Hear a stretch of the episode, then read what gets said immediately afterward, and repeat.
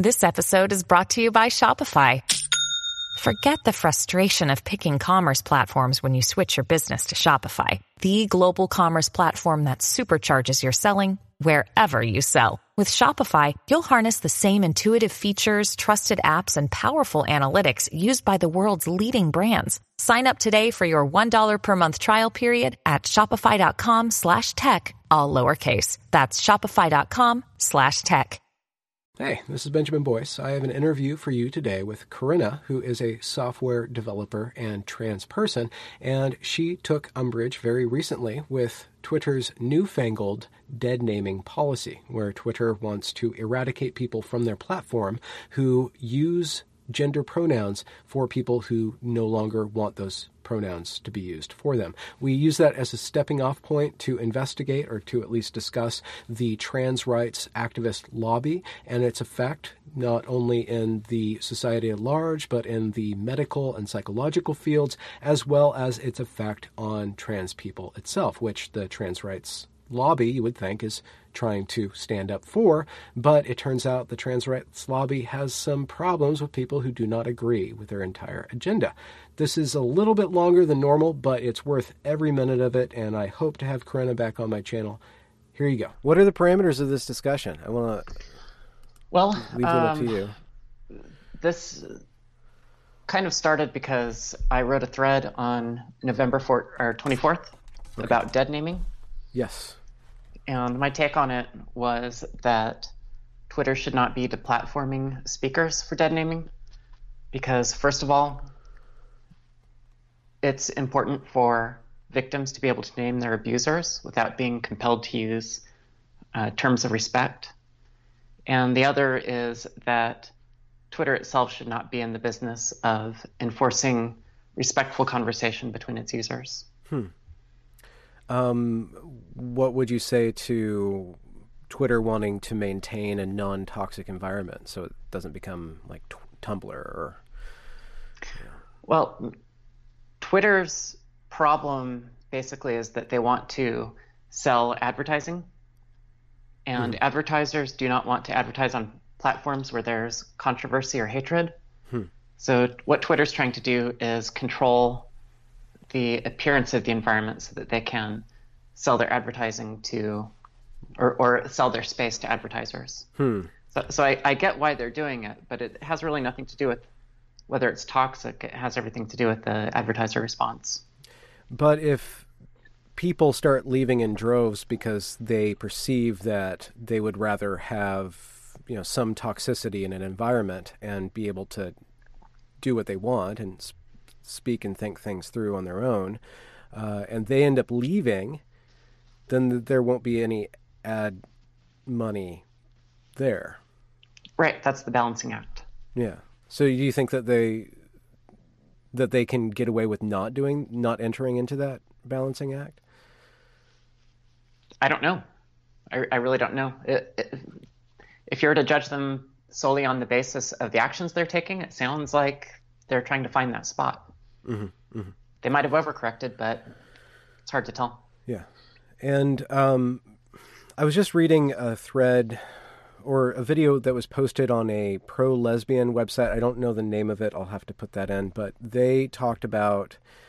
I don't, this is a completely unrelated issue, but I wanted to get to what happened in the comments. So this lesbian comes out and she says it's okay for lesbians to not want to have sexual intercourse with people with penises. There's no such thing as a female penis, right? Uh, she just Right. made this basic statement. And then what happened in the comments for that was that she was flooded, or this website that reposted this video was flooded with people calling them TERFs and saying that by even mentioning these ideas is promoting transphobia or trans violence. And do you think that there is actually, well, okay, how do we ascertain the ama- exact amount of violence that is originated from disagreement of ideas? Like, what's the definition of violence, right? Well, If if violence is uh, physical, or if it's being measured by the number of police reported incidents. That's yeah. that's that's one measure of it. Is that what you mean? Yeah, but do you think that that um, ideas feed into physical acts of violence? That people's opinions and you know, critical uh, discourse like feeds into and justifies violence against certain groups? You know, that's a that's a complicated question. I mean, if if you look at some historical precedents, like what happened in Germany um, when they were scapegoating Jews, or some of the language that was used between uh, the conflict with the Hutu and the Tutsi. Mm-hmm. Um, there, there, was a lot of dehumanizing language. Um, a couple of things that you see in both cases are that one group is scapegoating the other, um, dehumanizing them, comparing them to insects or vermin, and explaining why. Attacking them is the way that uh, the the other group um, what what what they have to do in order to survive, right? Hmm. So speech at some level can give rise to violence, but there are some pretty clear earmarks of what type of speech that is. And if, if you're calling somebody an insect and say that they need to be exterminated, that's a different completely category of speech from recognizing uh, somebody's biological sex. Mm-hmm. Why do you think that those two things are conflated? Well, I mean that's that's a complicated question, but if you look at the people who are con- conflating those things, uh, and I know I know from the videos that you do with Evergreen uh, that you touch on this a bit, but um, like we're, we're, we're in a wealthy society. Mm-hmm. Even the people who are like financially marginal still are extremely privileged c- compared to um, their equal age peers in other parts of the world. Mm-hmm. But I think that there's a certain um, fixation or or desire to want to feel marginalized, to feel special. Mm-hmm. So to be able to to whip this up into conflict, saying, "Well, they're attacking me. I'm in danger. I'm threatened. The language that they're using is is killing me." um, it's it's dramatic and interesting, right? Mm-hmm. Mm-hmm. And do you think that's uh, been incentivized by social media, or is there something deeper than just social media incentivizing victimhood, self self victimization? I'm sure there's something deeper. That's that's beyond my expertise but it does seem like it's been exacerbated by social media. Mm-hmm. Have you been tempted yourself to? Um, I guess all of us have uh, been tempted to victimize ourselves or to hyphenate the victimization that society puts on us for not fitting into what we perceive society, society wanting us to fit into. Do do do you have you seen yourself like be tempted or drawn to that, or do you feel like you've been inoculated to going down that path? That that's a really interesting question. So since I'm kind of in a marginalized position in the trans community because of my views, hmm. I um, I sometimes feel tempted to use that as leverage in order to try to get people to listen. Mm-hmm. Because what I've seen over and over and over is demands on social media to listen to marginalized people. Yeah. So I feel like if I can reframe my position as that being a, a marginalized position, um, maybe I can get that marginal ear to listen to what I'm trying to say. Mm-hmm. Have, have, has it worked? do you think that you can get certain people in the door at least to start listening to you? Um, you asked if I've been tempted. I have been tempted. Yeah. I haven't really tried to put a lot of effort into taking that sort of tactic. Yeah. Do you feel like responsible for shifting the trans community's ideas of acceptance of different viewpoints or and how does that balance against with shifting society's views of the trans community or just trans individuals? Um, I, I do feel some responsibility to try to shift people's ideas because I have gone through my own process of growth and learning. Mm. And it, it took years before I was able to see myself in a way that I wasn't ashamed to be trans. Hmm. And by that I mean not like trans is beautiful or trans is proud, but I am a, a male person who's had feminization treatments mm-hmm. so that I look more more female like, so that I can inhabit a role in society mm. as as a woman. Mm-hmm. Um, to get to the point where I could think about myself that way and not have it feel depressing or hmm. uh, having wanting to feel self-annihilating. Mm. Um, th- that took a lot of work, and I do feel some responsibility of trying to hasten that process along for other trans people. Mm-hmm. And do you think that that's uh, primarily an internal process that can be accentuated by societal conditions and societal attitudes, or is it? Yes.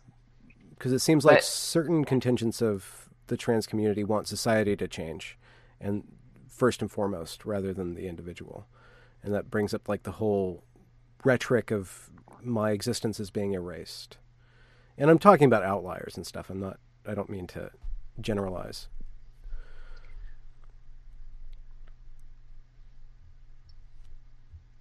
So it's there's a lot of it coming from the trans community. The trans community is very insular. So a lot of the messaging that we get is from ourselves. Hmm. So the, the uh, you know 41% of trans people will attempt suicide, or one in six trans people die before age 30 like not only are those statistics false, but they're perpetuated a lot even within our own community. Mm-hmm. And they're explained as, well, cis people don't accept us, or, you know, there, there's always some sort of framing to explain why mm-hmm. um, being trans is, is such a burden or so difficult. Um, I do agree that it, at some level, trans activists are also trying to shift society to become more open and more accepting. Um, I, think there is some value there. I just think some of the execution of that lately has not been very well thought out. Hmm. I wonder if the execution is being rewarded by companies that want to, like, say, Twitter with the change of terms of service, with dead naming and uh, misgendering is now thought crime, basically, within that platform. It seems like, from a certain point of view, they are trying to do the right thing. Uh, you brought up advertisers. It might be advertising plus you know some sort of virtue that they want to model. I don't know, um, but I wonder if taking those stances actually diminishes the the acceptance of society's organic switch on these issues. I think that is probably true, and that's based on the reaction I had to my thread on dead naming.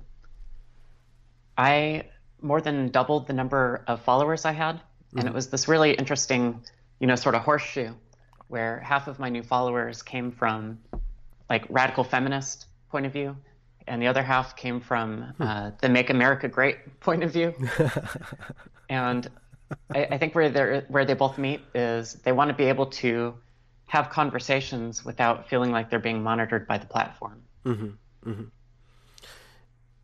Did, did you feel that having those two pe- those two groups come together and converge upon you, that you now have the ability to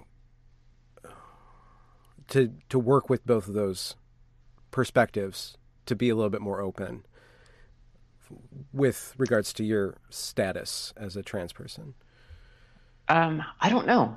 Um, I had a, a, lot of the right wing uh, side of the people interacting with me saying, "Oh, thank God, it's a a um, logical or reasonable trans person." Hmm. I, I, don't think that's really fair. I think there's a lot of people who are trans and, and also reasonable. Yeah. But I think on a social media platform like Twitter, this is the first time that that group of users was getting exposure to a viewpoint that wasn't mm. typical of the hard left point of view. Hmm. It's almost like you were provided the opportunity by some brash action being taken by trans activists within Twitter to actually say no and and actually it, it was like an opportunity for you to to use the controversy to pivot it away from the controversial and more towards the the dialogical or the rational. It, it was. I wish I didn't have that opportunity, though. Well, really, is it too much pressure? No, it's that if Twitter were not being so interventionalist in mm. the speech on its platform, there wouldn't have been the need. Mm-hmm. Do you think that there's two sets of arguments uh, in dealing with the gender critical crowd and the, uh, I guess the the right crowd or the conservative crowd? It, do you think that there would be two different arguments to be made to engender trans acceptance? Or do you think that there's like a fundamental argument that would unite both of those disparate ways of looking at the world? Well, well that's interesting uh, because I, I, have a lot of friends and acquaintances that are gender critical or radical feminist. And actually, that side is very accepting of trans people. Hmm. Um, more so, probably, than the, the right side mm-hmm. um, or the right wing side. What I get from the right wing side a lot is trans is a mental disorder. We shouldn't be catering to people that have um, mental problems. Whereas the gender critical side is more, um, you know, people's gender expression or the way that they express themselves should not be limited based on hmm. their biological sex or their genitals. People should feel free to be feminine or masculine um, and and still be accepted and welcome in society without mm-hmm. um, without fear. Mm-hmm. One of the cr- gender critical criticisms of trans acceptance is the allowing of male bodies into female spaces. What, what's your position on that, or your argument for or against that? Well, uh, I mean, th- there's a need for sex segregated spaces in a lot of different contexts. We can see, um, even right now in different parts of the world, lack of access to se- sex segregated spaces creates a danger for um, hmm. young women. Even in more westernized countries, when we, we, we've been able to see by the statistics that when sex segregated bathrooms have been replaced with gender neutral bathrooms. There's been an increase in the number of um, cases where women have been a- attacked or um, made unsafe. Mm-hmm. And do you think that that? But what what about the trans person who is presents as female but is biologically male? That's where it gets complicated. Yeah, it does.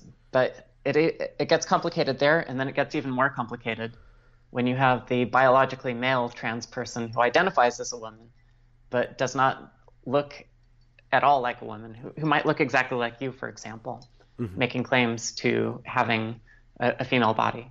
Mm-hmm. Or mind so, or soul or. Or how, however okay. that individual wants to explain it. Yeah. But um, there there used to be a time that if you were going to transition like I did, the goal was to assimilate. And by assimilate, that means try to disappear or be accepted without um, creating any sort of ruckus yeah. Into the sex target sex that you're trying to transition into. Hmm. That's not the case anymore. So the the thing that you ask, uh, what about the female presenting person who's who's biologically male? Um, that used to be quietly accepted, and the the bargain of that was that the trans person was doing their best not to hmm. um, create a disturbance in that space. Yeah, there was a bargain. Yes, that's what Kinesis or Asha talks about. About when we talk about trans rights, we also need to talk about trans responsibilities. So, insofar as the trans the trans woman is entering into the woman's space, then it's uh, it's their responsibility to assimilate, as you say. Yes. But why is it now the case that assimilation is no longer um, the goal? Um, in my opinion, it has to do with like society's been shifting and is becoming more and more ex- accepting of trans people. Mm-hmm. Access to role models or mm-hmm. information on how to transition is, has gotten much easier. Mm-hmm. And I, I, think the mix of people who are deciding to transition has changed. Hmm. Back when I transitioned, it was a lot of probably about, I don't know, I'm, I'm going to guess here, but I think it was about 50 50 young people who were in their late teens or early 20s, and then uh, older people who are maybe in their 30s or 40s transitioning, mm. males transitioning to uh, live as women. Mm-hmm. Um, maybe seven, eight years ago, I think the, the mix shifted a lot so that it was um, tilted a lot more towards older people transitioning. Hmm. And in the last four or five years, that mix has shifted again, where that it's a lot of girls that are shifting to identify as boys. Mm-hmm. But at that point where it was skewing older, I think uh, if, if you follow um, Ray Blanchard, you might know he has a theory of um, homosexual transsexuals and autogynephilic transsexuals. Yeah. Where homosexual transsexuals, his theory is that those are gay males who, um, very young, exhibit feminine behavior and want to change so that they become attractive to um, who they're attracted to, which is usually straight men. Hmm. And uh, autogynephiles are um, it's it's a paraphilia uh, where a man feels like there's a a feminine self within him that he's attracted to and wants to become. Mm-hmm. That's kind that's kind of a summary of the theory. Mm-hmm. Um, and it's usually older people who more fall into that autogynephilic uh, category. Mm-hmm. What I observed is that as that mix started to become more populous, and you had a lot of people who had become accustomed to living with male privilege, that really kind of changed the hmm. idea of assimilation into the idea of um, demanding access. Hmm. Fascinating. So, could could you break that down? You because that, that's a very rich idea. That there, there's these men who later on in life, after having uh, functioned in the world as men, and with that functioning in the world as men, they were given certain rights and responsibilities.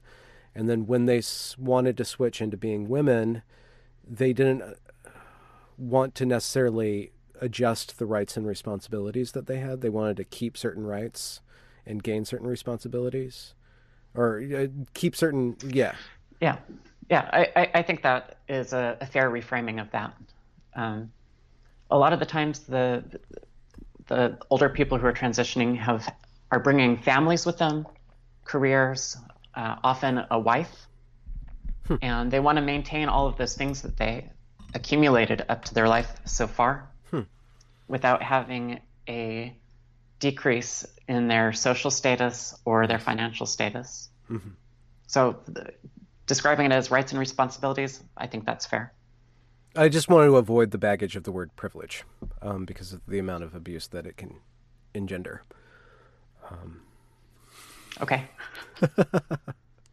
um, what, in your mind, and we're generalizing, that's on the table. In your mind, what does a an older man or up to that point a man gain by transition? Is it uh, is it beyond just a autogynephilia? Is it beyond uh, just a psychological bonus? What what is gained in that transition? I'm not sure that I can do a good job putting myself in those shoes. Um, based on friendships and associations I've had, I I really do believe that um, older people who transition also have gender dysphoria and are also looking for some sort of relief, and mm. that mm-hmm. they look towards transition as gaining um, some measure of that. And In your mind, is gender dysphoria a disorder? It has to be, okay. right? If if you don't feel like your body fits you correctly, if you feel nervous or anxious because um, your body is not configured in a way that you think it ought to be, mm-hmm. uh, to me that does seem like some sort of disorder. Okay. But I mean, there's all sorts of common disorders. Uh, anxiety disorders are are extremely common in the populace, right? Mm-hmm. So to describe it as a disorder, I don't think uh, ought to stigmatize it in any way. Okay, that I bring that up because earlier you said that people from the right, in your experience, want to frame trans issues as uh, they not wanting to cave into somebody's disorder. I don't want to pretend. I don't want to pretend that you're a she if you're not, and and because of their value matrix being very conservative and believing in stability of categories, um, th- it makes logical sense that they would categorize that at the same time. How do you work with that or move that towards acceptance? Uh, how do you how do you limit the resistance, or or allow the disorder to not be the sole argument against accepting you? Well, I grew up in an environment that was very live and let live. Mm-hmm. So you could be a strange person and have some quirks as long as you weren't um, hurting anybody, right? So one quirk could be that uh, you like to take walks around in in your boxing short or boxer shorts, right? That might be a weird quirk, but if you're also, uh, you know, picking up garbage along the way and and trying to help hmm. the neighborhood in some way, people say, yeah, that's that's a strange person, but you know, leave them alone. Hmm. Um, I, I think it's like that with a lot of people who are trans that are just wanting to go about their their days. Yeah. Uh, a lot of people are visibly trans, and they just don't have any. You know, th- there might be a neighbor who they don't get along with, but I think most people have neighbors that they might not get along with for a lot of reasons. Mm-hmm. Um, if if you're not bugging somebody, if you're not hurting somebody, yeah, then most people will just leave you alone. Yeah, it takes a lot of energy to to dislike or even to hate. It takes a lot of energy, um, and usually, in my experience, people who are filled with hate are there's something inside of them that's broken or traumatized, and they're externalizing that. Um, but for for the most part, as long as you're not forcing somebody to give up their values or give up their property or you know assaulting them in, in a certain way, it just doesn't make any sense for them to go out of their way um, to target or to hate on people, um, which it seems kind of obvious to me because um, that's how I was raised and that was the society that I grew up in. But it seems like, and I don't, I want to do this respectfully, but it seems like certain activism itself, not just trans activism, but a lot of the social justice activism um, that we've been gawking at for the last few years, has to do with getting up into people's faces and really working out almost like a psychodrama, working out like the individual's pain on society and stuff. And actually, it works against the goal of assimilation and acceptance. And it almost seems like there's a contingent within activism itself. Uh, not just trans activism, but just activism itself, that there are people in there who don't want actual, they don't want to assimilate, and and they're they're right. proud of that, and that somehow is important to them, um, and they use a lot of tactics to make sure that they're insulated uh, from having to assimilate. Um, and that's that's one way that it might be the case how Twitter's gotten has been for enforcing this uh, no dead naming and misgendering policy because they are reacting to people with very staunch we will not assimilate the society needs to assimilate to us that was supposed yeah. to be a question, but yeah. well, I, I've been um, criticized for using the term assimilation. Okay. Just for reasons that you say that their argument is that you should not be required to assimilate in order for someone to still accept you, or for for you shouldn't have to assimilate in, in order to still have protection um, in society. Hmm. And I'm sensitive to that argument that nobody should be forced to live by somebody else's um, ideas of what's right or wrong. Uh, again, assuming you're not hurting anybody. But um, society is also a compromise, right?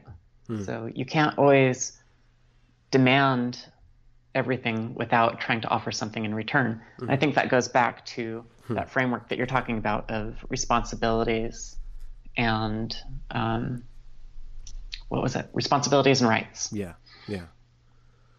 It's almost like a societal tax.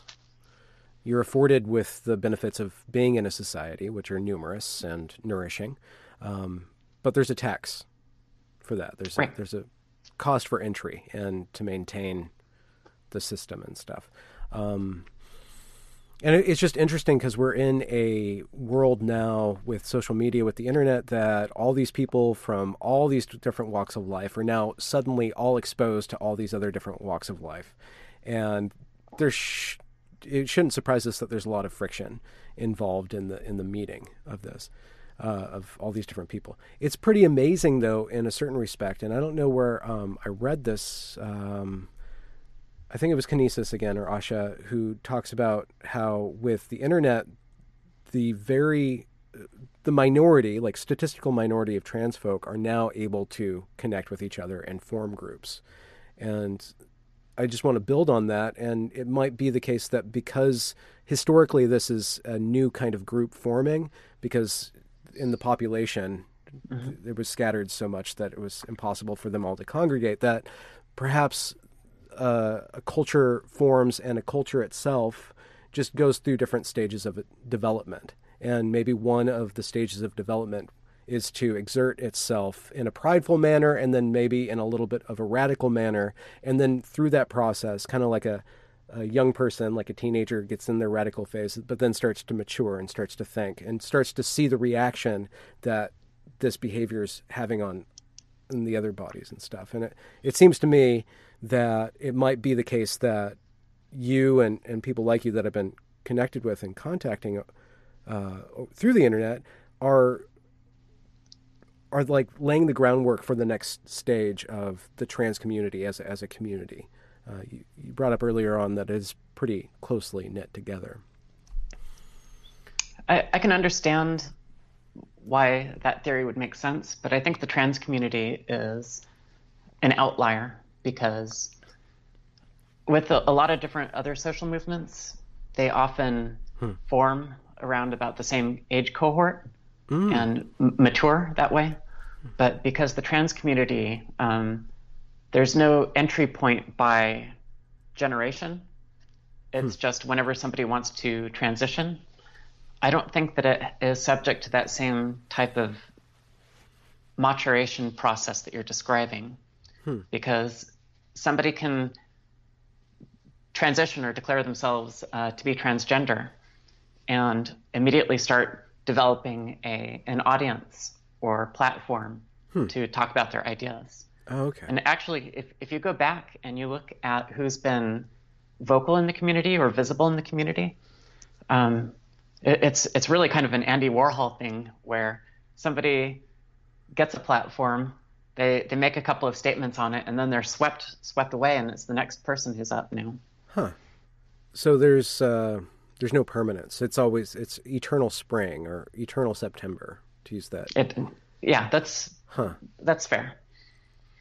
Do you think that it would necessarily then end up splintering and then you just have groups with different uh different cohesion points like uh like a rational trans community kind of forms and then strategizes or just starts acting in a way that draws more people to it, and then other radical sectors form. And, and I don't know anything about it, so maybe this has all already been happening for all the time that, that it has. Um, do, if it has been happening, do you see that it's been changing at all, or we're just now there's just so many more eyes on it? Well, there's a lot more eyes on it right now. Yeah. conversations that have been bottled up for a long time mm. are, are being uncorked.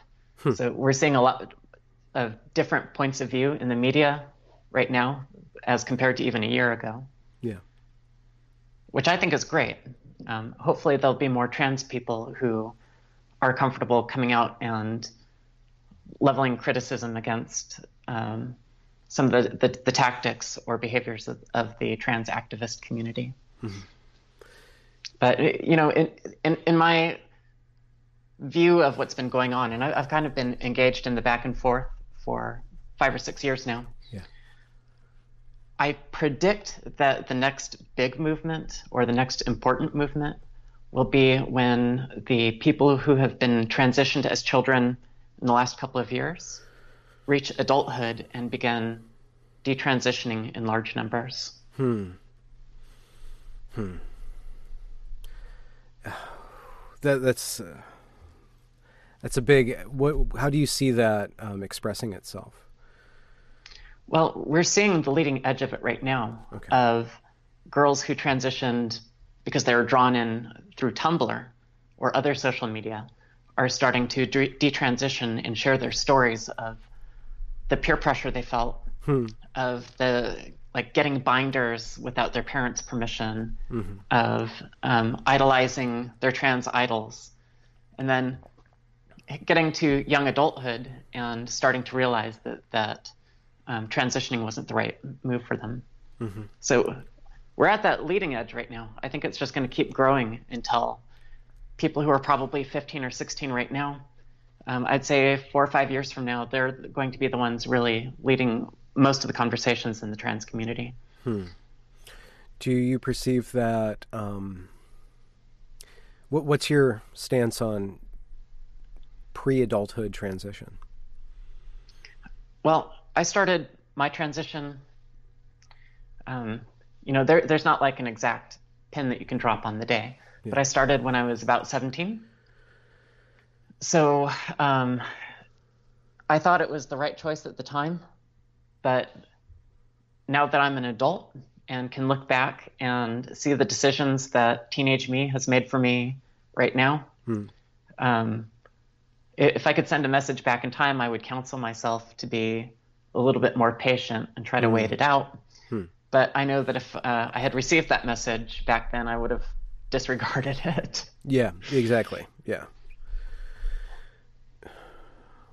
So there, I can I can understand the the urgency of somebody in their teenage years to transition, uh, because I understand that no matter what you're dealing with at that age, you're in a rush. There's a lot of urgency.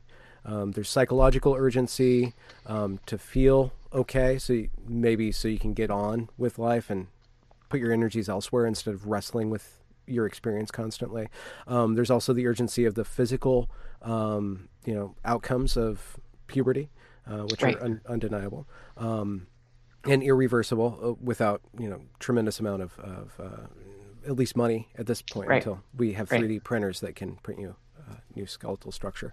Um, but that's different than the urgency within the medical and the psychological fields. It seems like there's a there's a different urgency that the adults are having in um, what, what's what's the word uh, in allowing this to happen and, and supporting people in this. There's a there's a rush to acceptance, um, which is ironic because uh, you know that acceptance doesn't necessarily have the outcome that that's wise. It's not informed by wisdom.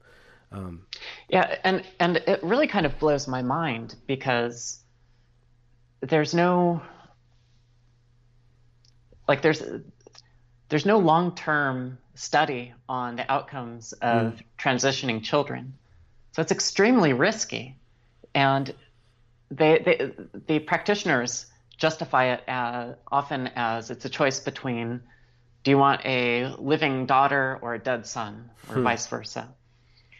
Um, but if if that kid makes it into 30 and the experience of transition are, are so terrible on them that they are suffering with depression and uh, whatever sort of effects from the HRT that they've uh, hormone replacement therapy that they've been on, um, that person might not have a very happy existence anyway.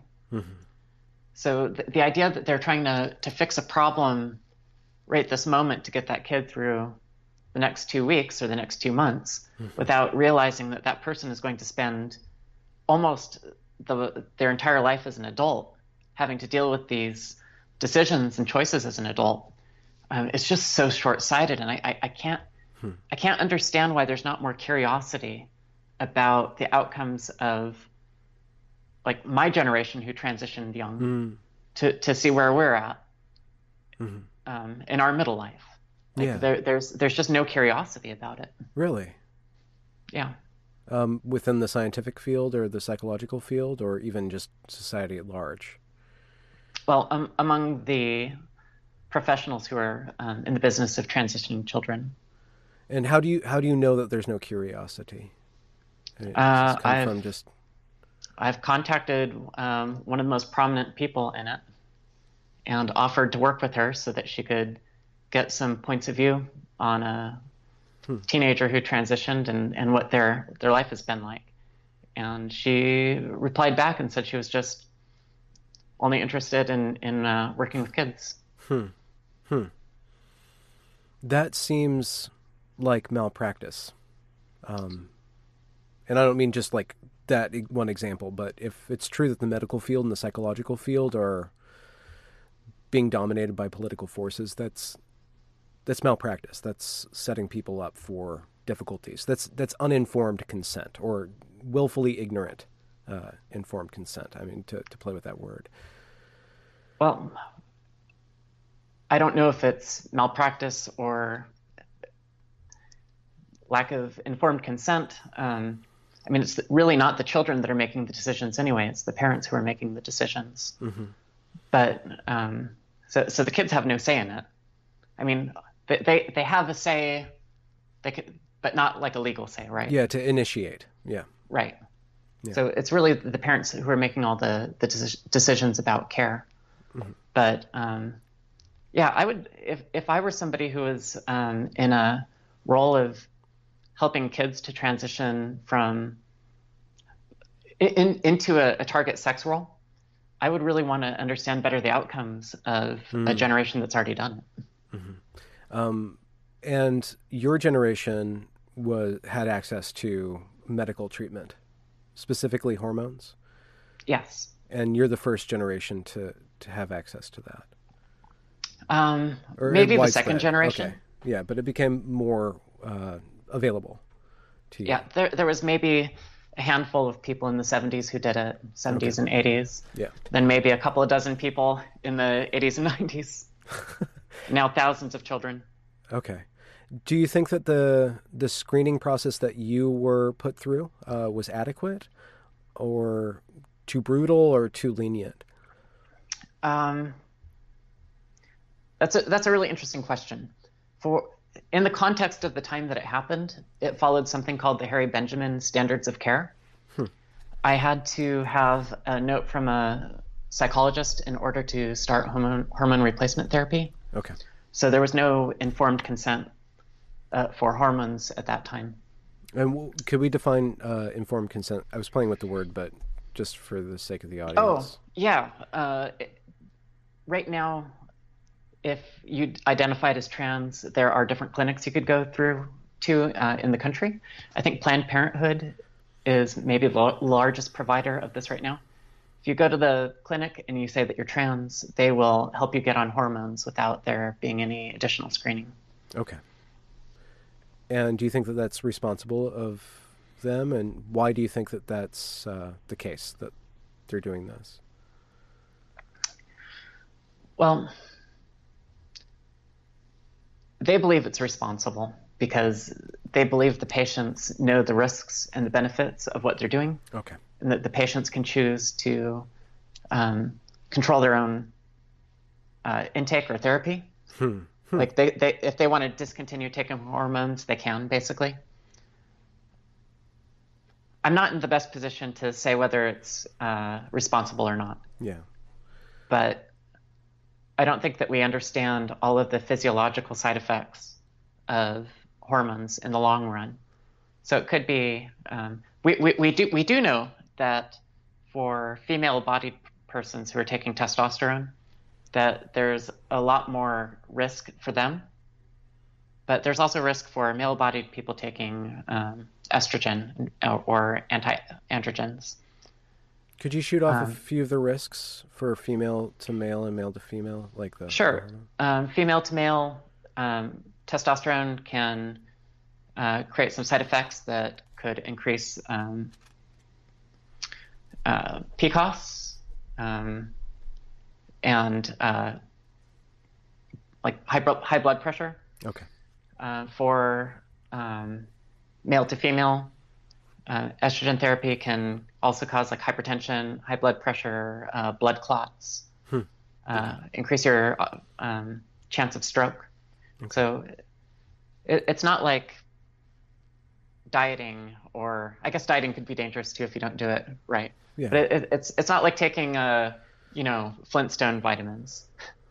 Yeah. Hormones are serious things. Yeah, and with the case of Planned Parenthood, they're just assuming that the individual has the ability to monitor themselves. That's my understanding of it. Okay. And with with you, with your experience, you needed a psychologi- uh, psychologist to write write off on you. Yes, to to approve it. And then the doctor just administered. Yes, I, I saw a specialist who um, had a lot of trans patients. Okay that that was a that was a weird experience. Well, do you mind uh, saying why? Uh, well, I was 18 years old and starting hormone therapy, and I was living in Reno, Nevada, hmm. and there was there was no doctors in Reno that would see a trans patient at that time. Hmm. So I would have to drive to San Francisco, and as you can imagine, it was a lot easier to find an endocrinologist to mm-hmm. prescribe hormones mm-hmm. uh, in San Francisco than it was in Reno. And the the woman who I saw, I can't remember her name, but I wish I could. She was like a, a cross between Dr. Ruth and Dr. Frankenstein.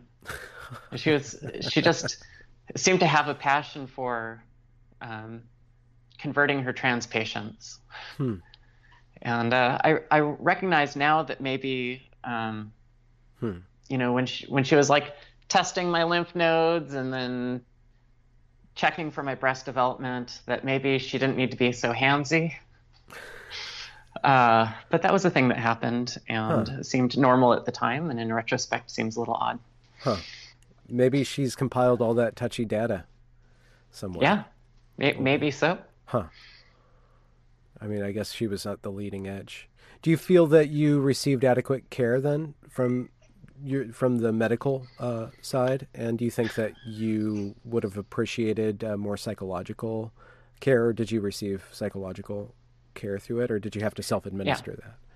Um, for the standards of the time, I probably received adequate care, but I I would like there to be a lot more research in the outcomes for people who are undergoing these therapies. Okay. More so than, um, do you think that we have adequate research for diagnosis? I think we've given up on diagnosis. Huh. Anybody, anybody who declares themselves to be trans at this point is, um, you know, they're trans. There are therapists who are afraid to hmm naysay patients because they'll be they'll receive complaints, professional complaints about their um, care. Yeah. And uh, there's some, you know, I've I've heard anecdotes of uh, therapists who no longer want to see trans patients because it's just too uh, it's too fraught. Hmm. So I, I think the standards for uh, trans care are, uh, I, to me, it's it hmm. listening to people's experiences, it sounds like it's kind of become a, a rubber stamp. Mm-hmm. Do you think that has to do with the the political moral panic kind of thing? do you think that has to do with uh, the way that the dialogue has shaped around trans rights being that acceptance or deplatform? Um, well, it's it's not just moral panic. I mean, practically speaking, people have been losing their jobs because of the like political force that trans activism has brought to the scene. Um, I think it was Kenneth Zucker who um, lost his position at. Sorry, I don't have all these f- facts in front of me. It was up in Toronto. Lost his position at, at the clinic there because of um, claims that were that turned out to be unfounded. but the activists were, you know, their their goal was to get him out of that position because he was perceived as being a, a gatekeeper. Hmm. Probably he was a gatekeeper because he didn't want to just rubber stamp people into transition. But um, he was removed. Um, you know, if, if you follow some of the politics around WPATH, which is the, um, you know, I'm, I'm Googling that really quick to remember what it stands for. Uh, World Professional Association for Transgender Health, right? Okay. That's the replacement for. They, have created the replacement standards for the Harry Benjamin um, standards of care, and that's extremely political now. It's been taken over mostly by trans people, and heterodox points of view are not very well accepted in WPATH. Hmm. It's become very doctrine. Hmm. And they they wield uh, tremendous amount of power then. They do, yes. And to go against them basically means you'll be delicensed as a. Um, it's risky, right? Because even if even if you don't lose your license, you might become the subject of a whisper campaign, or uh, receive a an open letter condemning you. Hmm. I guess it's it's kind of a stupid worry, but I just want to voice this, and please shoot me down. Um, that this radicalism. How do we how do we separate the uh, criticizing the radicalism, criticizing this this and that organization, criticizing this or that social force, um, from the criticism against a trans individual? Because it seems like they could very easily get mixed up, or at least the trans rights activists can always use. If you criticize a trans, if you criticize us and our methods, you're actually criticizing trans people, and therefore you're phobic. How do we, how do we diverge those two things? How do we separate trans people from the trans rights activists? Sure. Uh, how do we do that as critics? I'm sorry. Uh, yeah, just as as somebody who wants, as for anybody who wants to progress and and wants to provide acceptance for trans people, um, whether you are trans or you know you want to be a, good ally. Mm-hmm. But this just seems like one of the major problems. Um, you're going to get for a n- number of different reasons, but one of the main problems is, is that you have a lot of radicals in power who have the have the authority. Basically, I could be totally shut down for even looking into this, um, if not just get a lot of hate. But how do we separate that contingent from you know society's acceptance of trans individuals? Well, uh, we can't practically separate that because hmm. we can't control the reactions of the people who we're criticizing. So if we're criticizing activists, we're not criticizing them as people. Um, we're criticizing their tactics. Yes. We're criticizing their objectives. We're criticizing their values. Mm-hmm. But saying that um, trans people, for example, I'll, I'll, make a value statement here.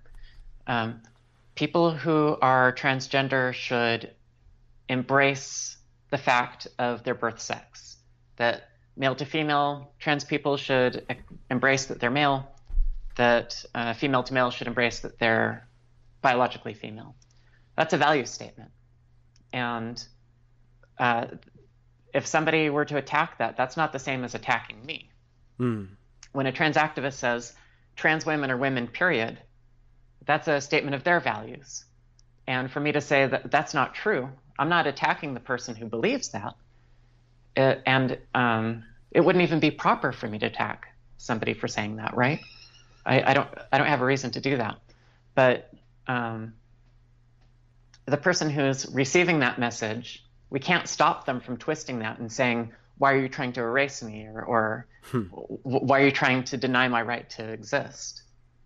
we can't control how they accept that. Mm-hmm. So to answer your question, what can we do about it? Well, um, I'm willing to have this conversation with anybody, hmm. but we have to start by making a, a, safe environment for these conversations to happen with people who are willing to engage, no matter what their point of view is, hmm. as long as they're willing to, uh, like me, listen to you, you listen to me. Um, even if we don't change each other's minds, the ability to, to just have the conversation, right? So, so creating the safety to even talk across the lines, uh, that's the first thing that we have to do. And that, how does that contradict what Twitter's decided to do? Well, Twitter contradicts that in a lot of ways. Um, first of all, the, the, the way that the bans and the mutes work it makes it so that people can um, hmm. just make very strong statements, even about other people's character or motives, and not have to face any rebuttal, even from the person that they're criticizing, because they can just block them, right? Mm-hmm. And if you if you're blocked after somebody has attacked you, you you don't even have a platform to defend yourself very easily anymore, because you, you can't reply directly to that person's words. Mm-hmm. Um, so that's that's one of the worst things that Twitter does. Hmm. But by continuing to expand the types of language that people can use in order to um, discuss ideas or to discuss topics, um, it, it, it just uh, keeps those conversations from being to ha- able to happen. Mm-hmm. There's a, a, and something that going on. I, I haven't gone on Twitter today to to address this, but hmm. um, I'm a software developer, and in the open source community, there's been a movement over the last couple of years to adopt. Um, uh, oh, what are they called? uh, Standards like community, of belief, community uh, guidelines, kind of thing. Yeah, there's there's a. Uh, give me give me just a tick here. I think about, I read about this. Pardon me. And certain people are now threatening to remove their code from. Is this about Unix or Linux? Yes. Yeah. Okay. It's about that. So, um, give me. I'm sorry. I don't know if uh, you have to edit stuff like this out or, or not. I probably will. Yeah, it's for, for some reason I'm having a brain fart, even though I know exactly what it. Code of conduct. Yeah. Okay. So contributor codes of conduct, right? So this is a some drama that's going around today, and the the person who innovated this idea is named Coraline uh, Ada, mm-hmm. And Coraline is also a trans person. She's a trans woman, mm-hmm. and uh, I think the intention of the idea of a code of conduct where individuals are like th- there's a document that sets expectations of how people are supposed to treat each other. Yeah. Okay. And it's supposed to be with respect and out with, and without regard to an individual's characteristics. Okay. It is generally a good idea. And we're talking about um, characteristics of character or characteristics of uh, physicality and and well, race, the, gender, so on and so forth. Right.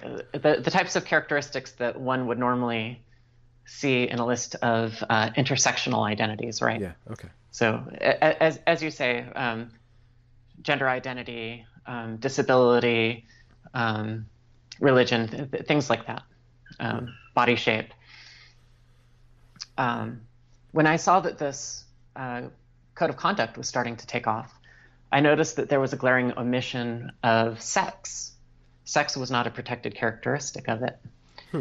And I had a I, I had a hypothesis that sex was deliberately removed from it because it was a trans woman who wrote it, and that she did not want to include sex as a characteristic because that would protect um, on the basis of biological sex. Mm. And biological sex is an uh, anathema, anathema to uh, transgender ideology. Mm. And so I um, contributed my own change to the code of conduct to add sex as a protected characteristic. And that, that created a, a lot of pushback and debate. And it took almost a year for that to be adopted. And when it was adopted, it was not adopted as just sex. It was adopted as sex characteristics. And hmm. that was following a debate on whether or not including the word sex would be uh, would would exclude yeah it would be, it would be uh, biased against trans people to have the word sex in there why do you think that that would be it just seems like that there's a there's a theoretical component of the trans rights activism that might I don't know for certain. Tell me if you know.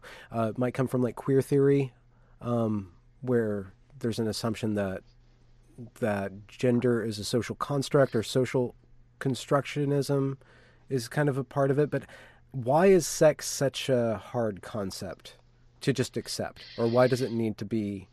Why does biological sex need to be stated to not exist, even though it flies in the face of obviousness, empirical right. obviousness. It does. It's because if you, you know, let's imagine a society where the statement "trans women are a type of man" was was like an ordinary statement.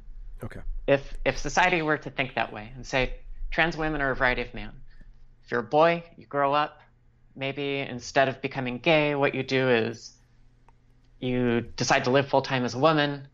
You're still male, you're still a man, you're just a different variety of man, one that maybe um, hmm. has had a sex change or long hair or whatever, but that's just another category of man.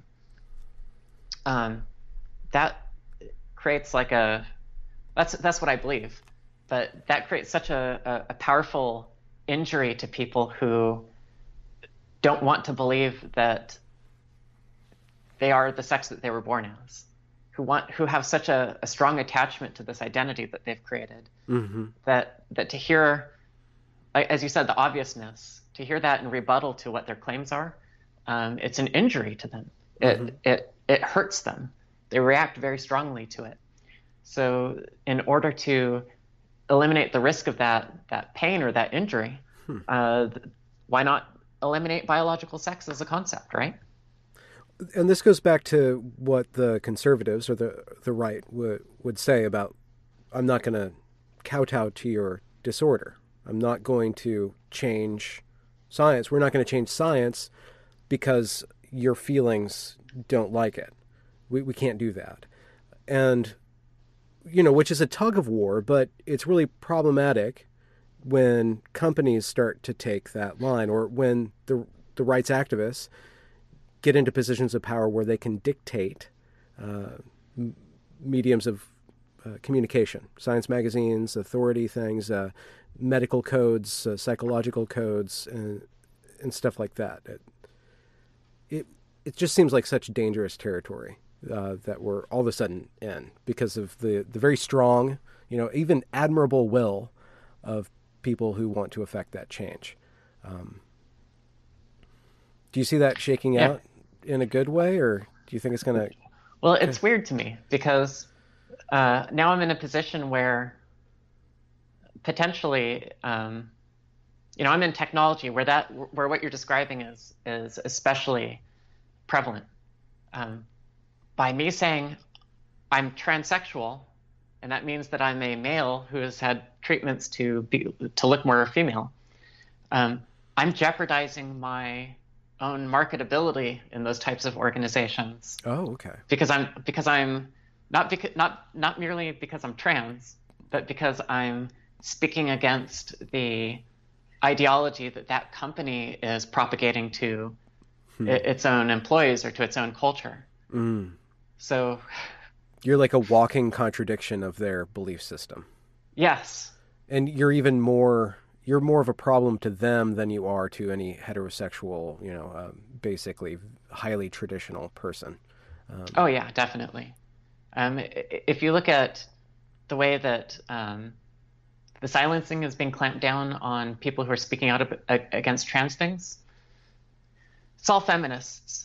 Um, it's some trans people, but it, it's almost all on the left. When you have um, commentators on the right criticizing trans of ideology, uh, their Twitter isn't getting shut down. Their their Facebook, their uh, YouTube, those those channels aren't being shut down because the activists don't care about shutting down people who they don't think um, hmm. can influence their allies, right? Huh. Nobody nobody cares what Ben Shapiro thinks about whether trans people have a, a mental disorder. What they care about is internal fractures. So it's more important to silence from the inside than it is to address criticism from the outside. Okay. Do you think that's going to inherently, uh, or do you think that over time that's going to weaken them? I, I just don't see that as like if we're talking strategy games, like right. that just seems like you're weakening yourself because you're end up like the left eating itself or the left kicking out more and more members mm-hmm. of it, and where are those members going to go? It just seems like a bad game plan. Yeah, I wonder it's dumb, if you can. It? like uh, uh there, there are so many. You know, if if if if there's a list of ten things and we agree on seven of them, why why are we fighting with each other? Why, why are we prioritizing the three things that we don't disagree with and and making enemies out of each other over those things? Mm-hmm. Like, I, I don't understand the mentality of um, focusing on things to create schisms about and, and driving those in. Mm-hmm. Um, but that's that's where we're at right now. So yeah, it's it's a dumb strategy. Hmm. Do you think that? Well, I'm sorry, that's wrong question. Do you think you're you're going to be able to survive? You think you'll be fine, or do you think eventually you're going to have to find other work or shut yourself up? I'll be okay. Yeah. Um, I have a smaller opportunity set. Yeah. But I'm fine with it. Okay. There's a little bit of sacrifice. Do you think that ultimately you could? Um, I mean, how can we help people in your position? And by that, I, I don't know who we is, but like, how do you think that society itself could benefit people in your position who, who are seven out of 10 left? Well, uh, this kind of goes back to why I had so many people from the right decide to follow me after that Twitter thread. They there are people who want to find points of commonality hmm. with other people, even though even though they might disagree. I had a number of uh, DMs come in right after that saying, "I don't agree with all of your politics, but I'm really glad to be able to have this conversation." Hmm. I even had uh, a couple of people reach out and say, "I have a trans family member, and I don't know how to deal with it, and I, I feel like I say terrible things when I accidentally use their old name." Hmm. like what, what can I do? Um, this this militancy is creating uh, fractures within our own personal relationships. Yeah. Uh, and that cannot go on indefinitely because as soon as you drive everybody else out, you're by yourself. Yeah. So, in a way, you're actually benefiting. You don't need help because your position is actually strategically so sound that you're going to get more and more allies that don't have to and I don't mean allies in the way that people on the left are using allies now but you're you're gaining organic allies. I, I am yes. But I mean I, it, I want to maintain my friendships with people who believe differently on these issues than I do. Mm-hmm. um, I've lost a couple of friendships because of it, but I don't want to. I want I want to continue hmm. um, being friends with people. But for for some people, it's it's just it's it's too difficult for them to hmm. have a friendship with me, realizing that the things I believe are uh, erase their existence. Why do you think that term is out there? Erasing existence. Does that have like a precedent, or does that come from somewhere? It's just, it's really hard for me not to mock that, or not to just call that out as a manipulation tool. Um, so I, I want to dial that down and see like, is there like a pre- does that come from somewhere? Are you erased when somebody calls you something that you don't want to be called? Yeah, if you'd like to just detour a minute and mock that, I'm completely okay with okay. it. Because, because like you remember sticks and stones may break my bones? Like if somebody looks at me and says, "You're not a woman, you're a man," well, oh no, I've been erased. Oh wait, I'm still tangible. I'm still right here. Huh? Yeah. Um, it makes me think of remember that uh, Donald Duck cartoon where where the animator has the pencil and he's erasing parts of him and like draws different different things on him. Uh, that's that's what that phrase makes me think of. Huh. Um, but you're not being erased. You're still there. Like assert yourself. Hmm. Somebody can't erase you without either massive violence or Hmm. without your consent. Mm-hmm. And there's no massive violence, so don't give them the consent to erase you. Yeah. Ironically enough, it's the people who are using that phrase or who champion that phrase are erasing other people from the conversation. And or or even erasing themselves. Right? What, what do you mean? Well, if if they're adopting a victim mentality Hmm. and saying what you believe is victimizing me, uh, they're limiting their own growth. They're limiting their own potential. Um, if I'm constantly reacting to the world and shaping how I feel about my own self based on how the world sees me, um, where where is my core? I don't have a core anymore. Yeah. I don't I don't have an inner monologue that's sustaining me. Yeah. I'm sustained completely by the observations of the people around me. And and if that's not self erasure, I don't know what is. Yeah. It's the identity trap. Yes. If if you believe that you exist insofar as you have an identity, then you constantly are relying on other people ratifying that identity because that identity doesn't actually exist. An identity is just there. I mean, it it doesn't produce anything. I guess it does Right. exist on a, on a surface level, and social media like hyphenates how much identity does exist.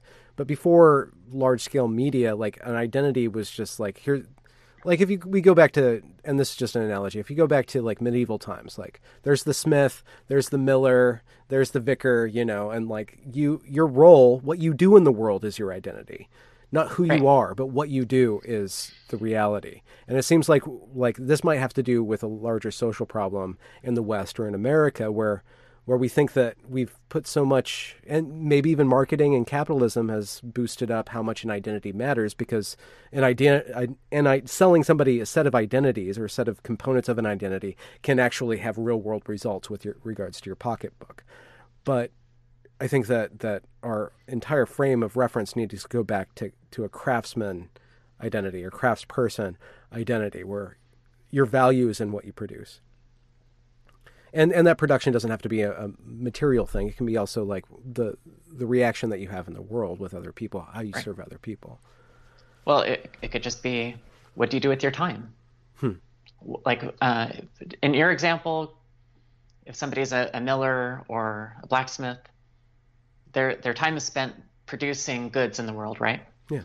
Um, if I'm spending my time volunteering at the at the animal shelter, right? That's that becomes part of my identity. Yeah. I'm a volunteer. Uh, if if you have a lot of things that you're doing in the world, and you're engaged in a lot of activities, um, you're becoming the sum of those different things that you do, and that's your identity. Yeah. If all you're doing is yelling at people online, I, I mean, your your identity isn't isn't what you're claiming to be online. Your identity now is you're a an online combatant, right? Huh. You're you're an ideologue, um, defending the, your beliefs. And if you want to become a, a, a well well-rounded person, you have to get out and do other things to add to your identity. Yeah. Things that can't be er- erased by the flick of a button. Right. Yeah, and, and and just to make fun of, or I mean to uh, uh, co- commentate. yes, uh, to to uh, provide an intellectual observation of um, erasure again. Hmm. Um, what about religious people? When somebody, when an atheist says to them, "I don't believe in your God," Yeah. like, can you imagine if if I had faith in God and somebody said to me, "Your God doesn't exist"? How how crazy would it be for me to say, "Oh, I've been erased"? Well, I mean, it's either that or string the person up and pull them apart with four horses, you know. Well, sure. I, I, I guess if you have enough of the majority view, you can get away with that. Yeah. But uh, like we, we still have religion in this country, even though we have a, a pretty good atheist population. Yeah. And you know what? I'm sorry, I've got to take this back because there is a movement on the right to say that the left is getting rid of Christmas. Oh, so yeah. yeah. I, I, I, I suppose there is some sort of erasure complaint from from that angle. Yeah, that's true. That's true. Um, yeah, and every every October, everybody has to complain either about the cultural appropriation or about the complaining of cultural appropriation. Every November, we have to complain about Right. colonialization, and then every December, we have to complain about the erasure of uh, Christian holy days. right.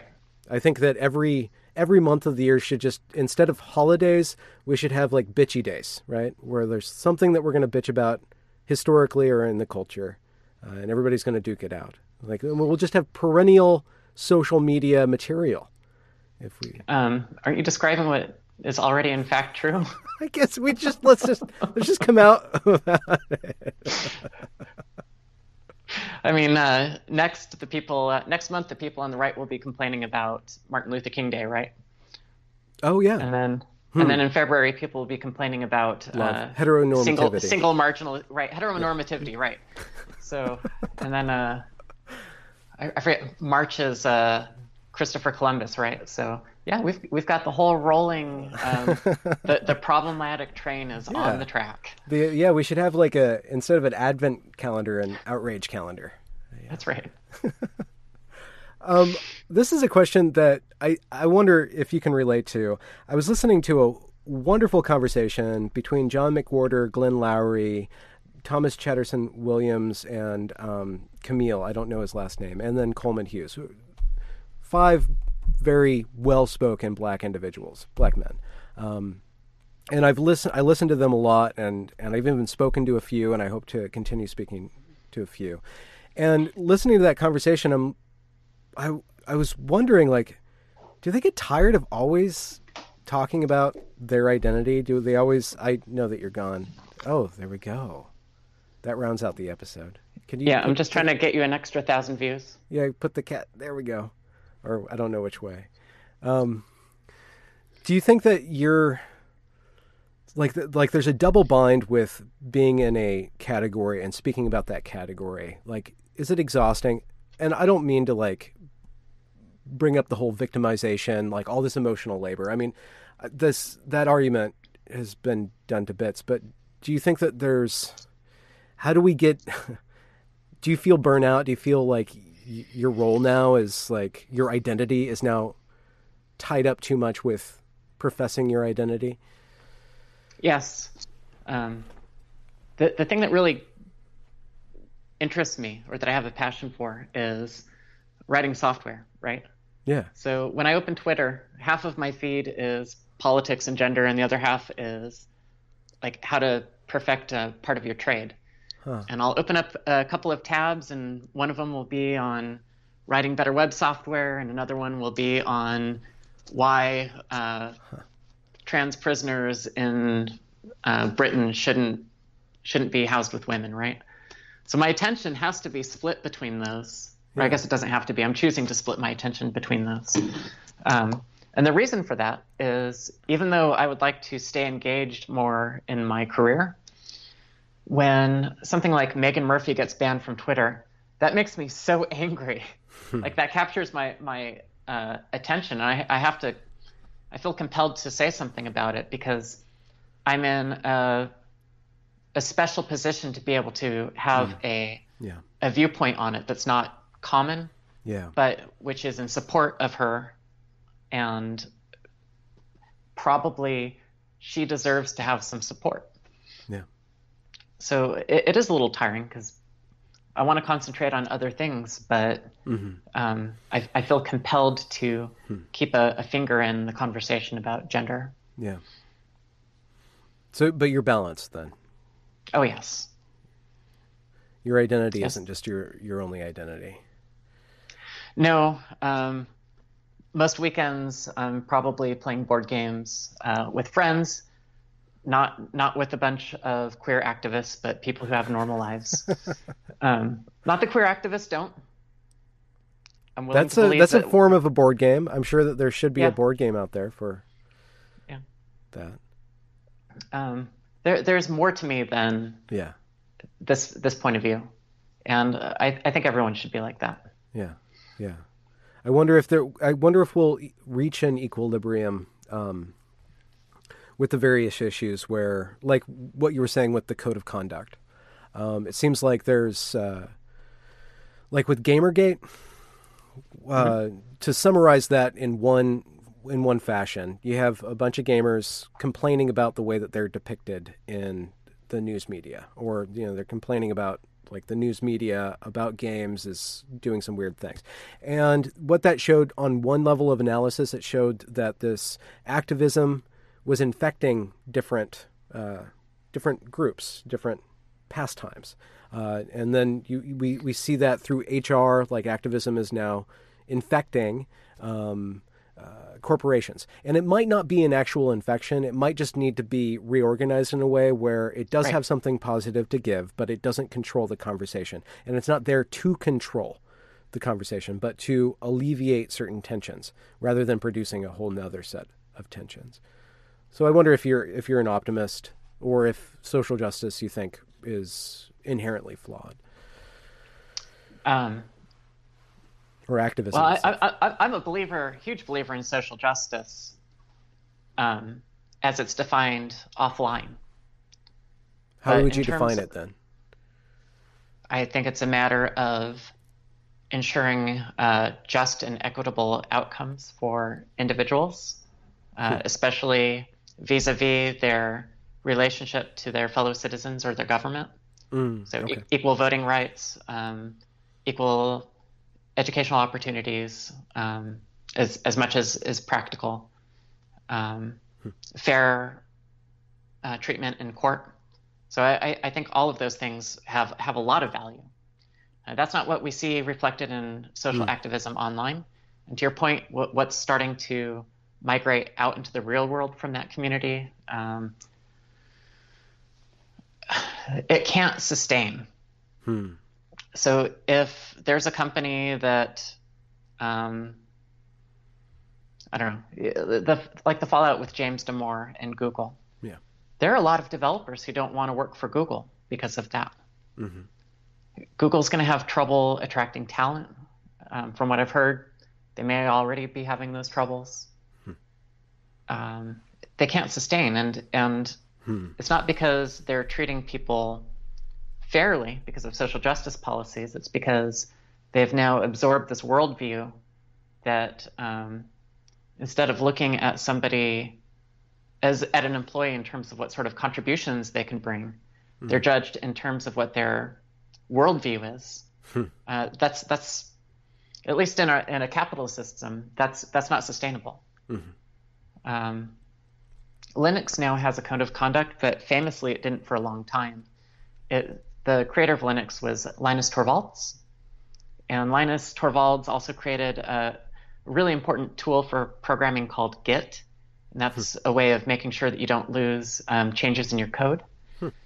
And although Linus Torvalds could be described as a problematic individual, especially with, uh, like, he's famous for treating people harshly when they try to contribute. His own personal contributions to the world are humongous. Hmm.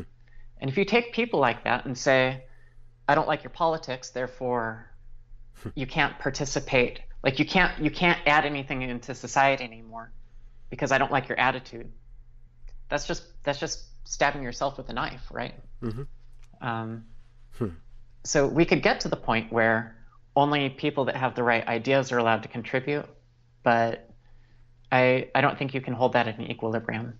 Hmm. Mm-hmm.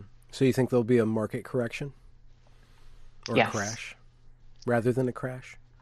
I think it'll be a correction. I think we'll see. Um, I mean, it, it's it, there, there's always this creative destructive cycle, right? Yeah. So people who don't want to work for Google, they'll go work for startups that will disrupt Google. Whether intentionally or not. Right. So and and people like me, I won't go work for Google. I'll go work for one of their competitors if if my attitude's not right for Google. Hmm. Do you think that there's um, I don't know. This just seems like a really optimistic place to leave it then. Well, you know, unless we want if, to get doom and gloom, do you have any more uh, dystopian fantasies? Dystopian? Well, it's going to get worse before it gets better. Is you think so? It's still going to keep getting yeah. worse. Yeah. Um, what I'm what I'm keeping my eye out for is the inflection point of child transitioners. Yeah. Where even hmm. even though it might be going up instead of going up like this, it starts going like that. Yeah. Um, and maybe hopefully tops out. Uh, I, I think we're going to keep seeing more and more children um, being put through these hmm. invasive therapies until the the people who started four or five years ago get to the point where they can really get their voices out to help try to um, slow that down. Hmm. But there, I think there'll probably be tens of thousands of children uh, condemned to live as trans hmm. uh, in, until this starts to turn around. Hmm. There, there's your doom and gloom. There we go. That's horrible. That's the worst thing that you could have said.